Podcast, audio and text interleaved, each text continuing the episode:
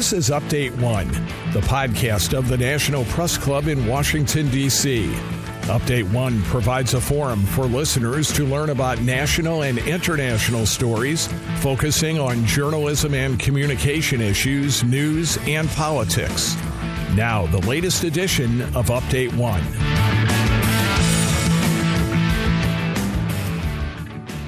On this edition of Update One, we'll hear from Emily Harding of the Center for Strategic and International Studies here in Washington. She previously worked for the Senate Intelligence Committee and the White House National Security Council, among other intelligence-related positions. I'm Irv Chapman, a longtime member of the National Press Club, and our subject is Afghanistan.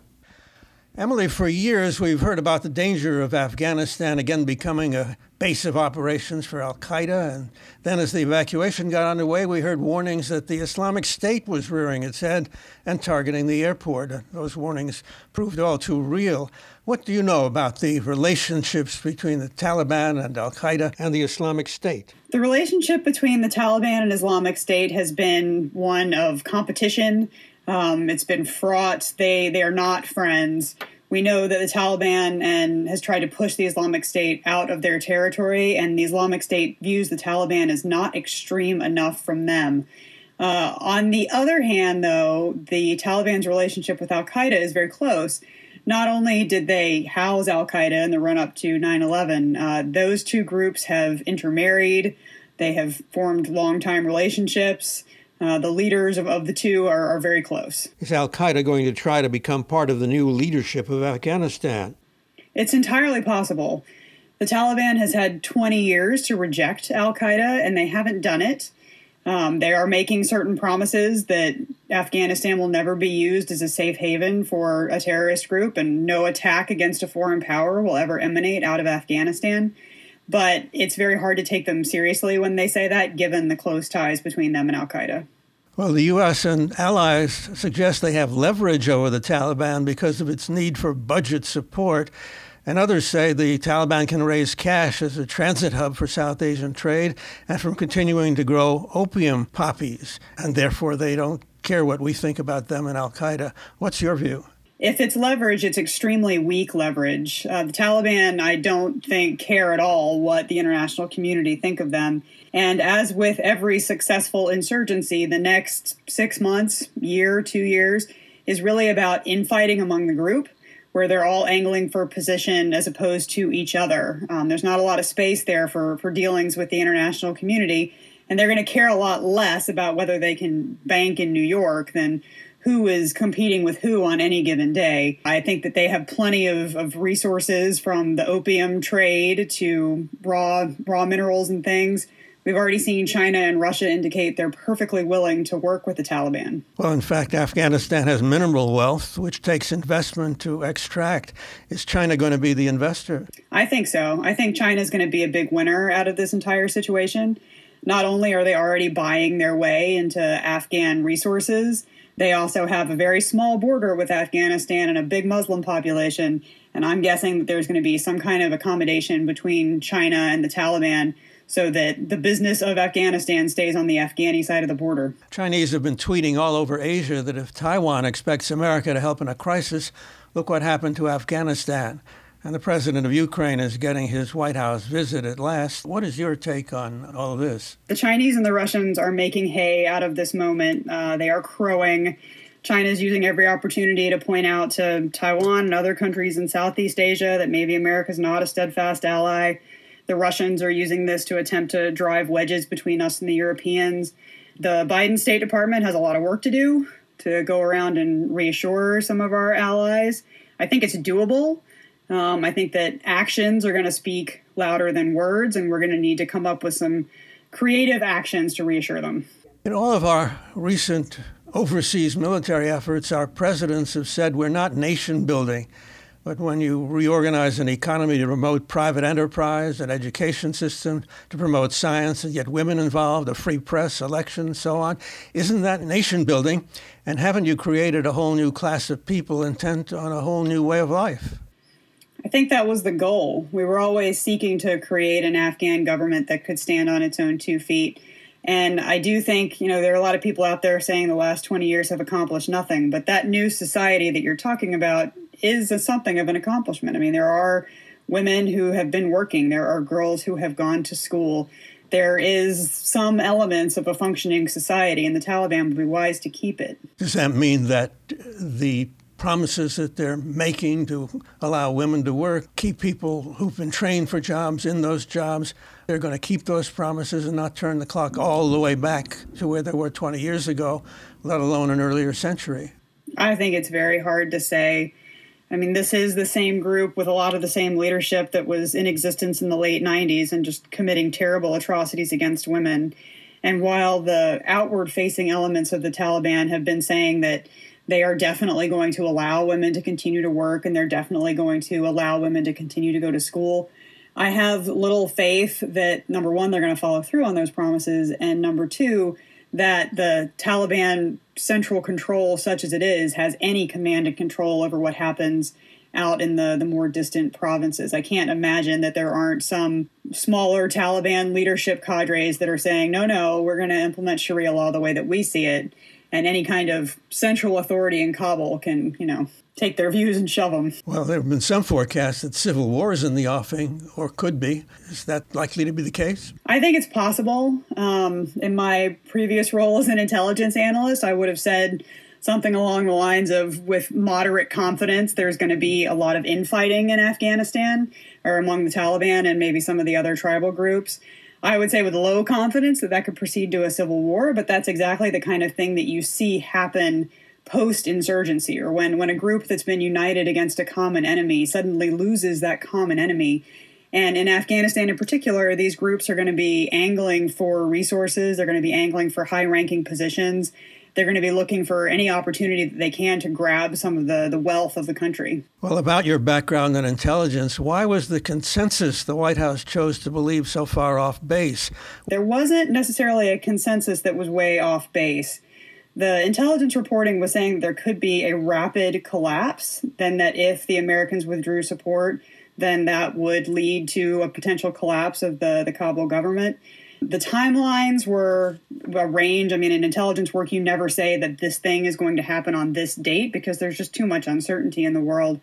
But the ranges were eighteen months if certain things happen, six months if other things happen, maybe as little as a month if other things happen. And part of the issue with intelligence is that it can be sort of a, a self-fulfilling prophecy. So intelligence reporting writes that there are indications that the, the central government in Kabul is weak and that if the Americans pull back, then it's possible it collapses. Policymakers then say, okay, well, we're pulling out, and that can do things like speed the collapse. So I think that the intelligence reports were actually pretty good. No intelligence report is a crystal ball, but I do think that there was adequate warning to foresee something like this happening. Well, does that mean that the decisions to delay the evacuation didn't have any basis in intelligence, but in fact, what was their basis? I'm not sure. I don't understand the president's assertions that they weren't processing visas because people didn't want to leave. Just because you're processing a visa doesn't mean that you have to actually use it and leave right away. They could have had that underway. I think that the administration probably assumed that even if most of Afghanistan fell, that Kabul would hold, at least for a while, long enough to do an orderly withdrawal. They were making certain assumptions about the status of Kabul that turned out to just be way off base. To what extent do you think the Taliban will want to keep foreign non-government organizations going to help them feed their people and develop their economy? Oh, I suspect they'll want to keep the, the foreign N G Os in there. Um, I heard an interview with one of the UNICEF folks on the ground the other day, and she was saying, you know, we've been here for sixty years. We're going to stay. Um, it's our mission to try and, and feed and help the, the people of Afghanistan, no matter who's in charge at the top. And I mean, frankly, the Taliban probably need them. One interesting development of the last week or so was the Taliban reaching out to the Turks to ask them to come and help do things like run the airport, provide technical support.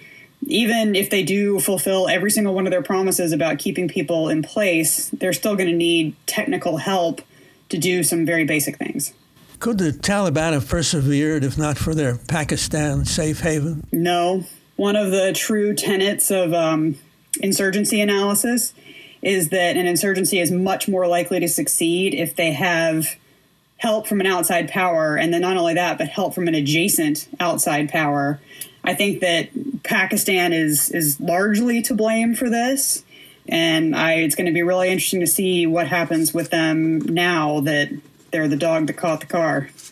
U S troops didn't suffer casualties after President Trump set a date for their departure. President Biden insists if he delayed the departure further, the troops would again be targeted and would have to be augmented for force protection. What is your reading? I mean, that may very well be true. I could see the Taliban agreeing to the deal that we will leave on a certain date and we will hold off on attacking you until that date. I do think that had we decided to stay longer, we would have had to have been ready for additional Taliban attacks. But what I don't buy is Biden's assertion or his administration's assertion that it would have to be a massive surge in capability to combat those Taliban attacks.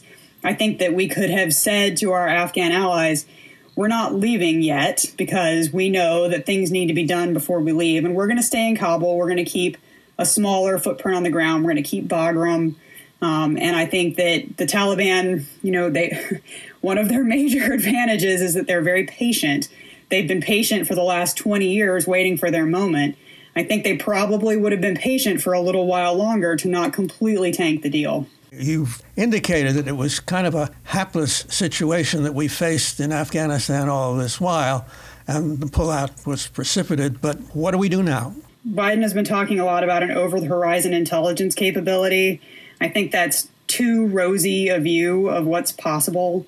Um, we're going to need to be using standoff collection capabilities to try to keep an eye on any terrorist threats that might be emerging. We're going to have to turn to our allies around the world and say we need to keep the pressure up on the Taliban to actually follow through on these promises, to be kind to women and girls, to let them continue to grow in their roles in Afghanistan.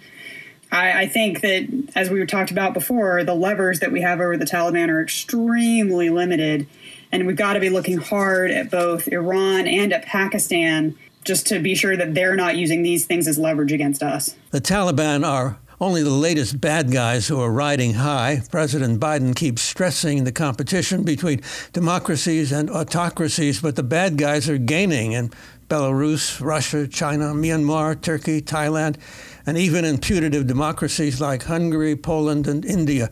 Is there any reason for optimism, do you think? I, I am an eternal optimist. I will always find reasons for optimism. I think that that is a trend line that has been building for quite a few years. I mean, one of the one of the things that Biden has argued about our presence in Afghanistan is that we have been too focused on the counterterrorism fight, and we have been somewhat blind to things like China's rise and this this rise of autocracies. Um, it's something that we definitely need to show leadership on in the world. I am a firm believer in American leadership globally.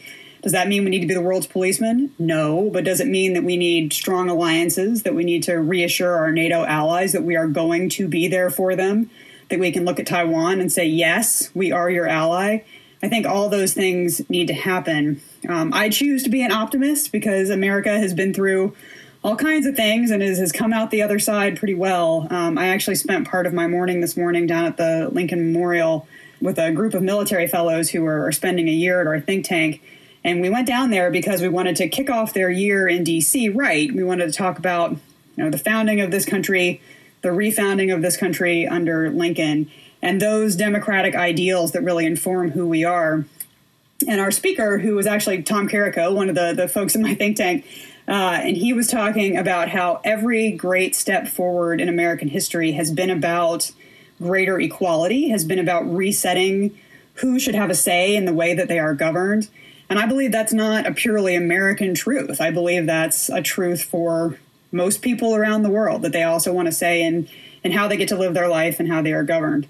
So I see that that fundamental human truth as my main cause for optimism. Emily Harding of the Center for Strategic and International Studies, thank you very much for joining us today.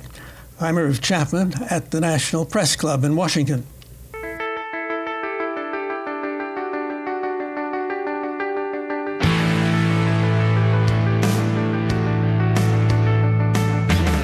Update One is a production of the National Press Club's Broadcast Podcast Committee. You can comment on this podcast or any episode of Update One by sending an email to update one podcast, that's update the number one podcast, at gmail dot com. Thanks for listening to Update One.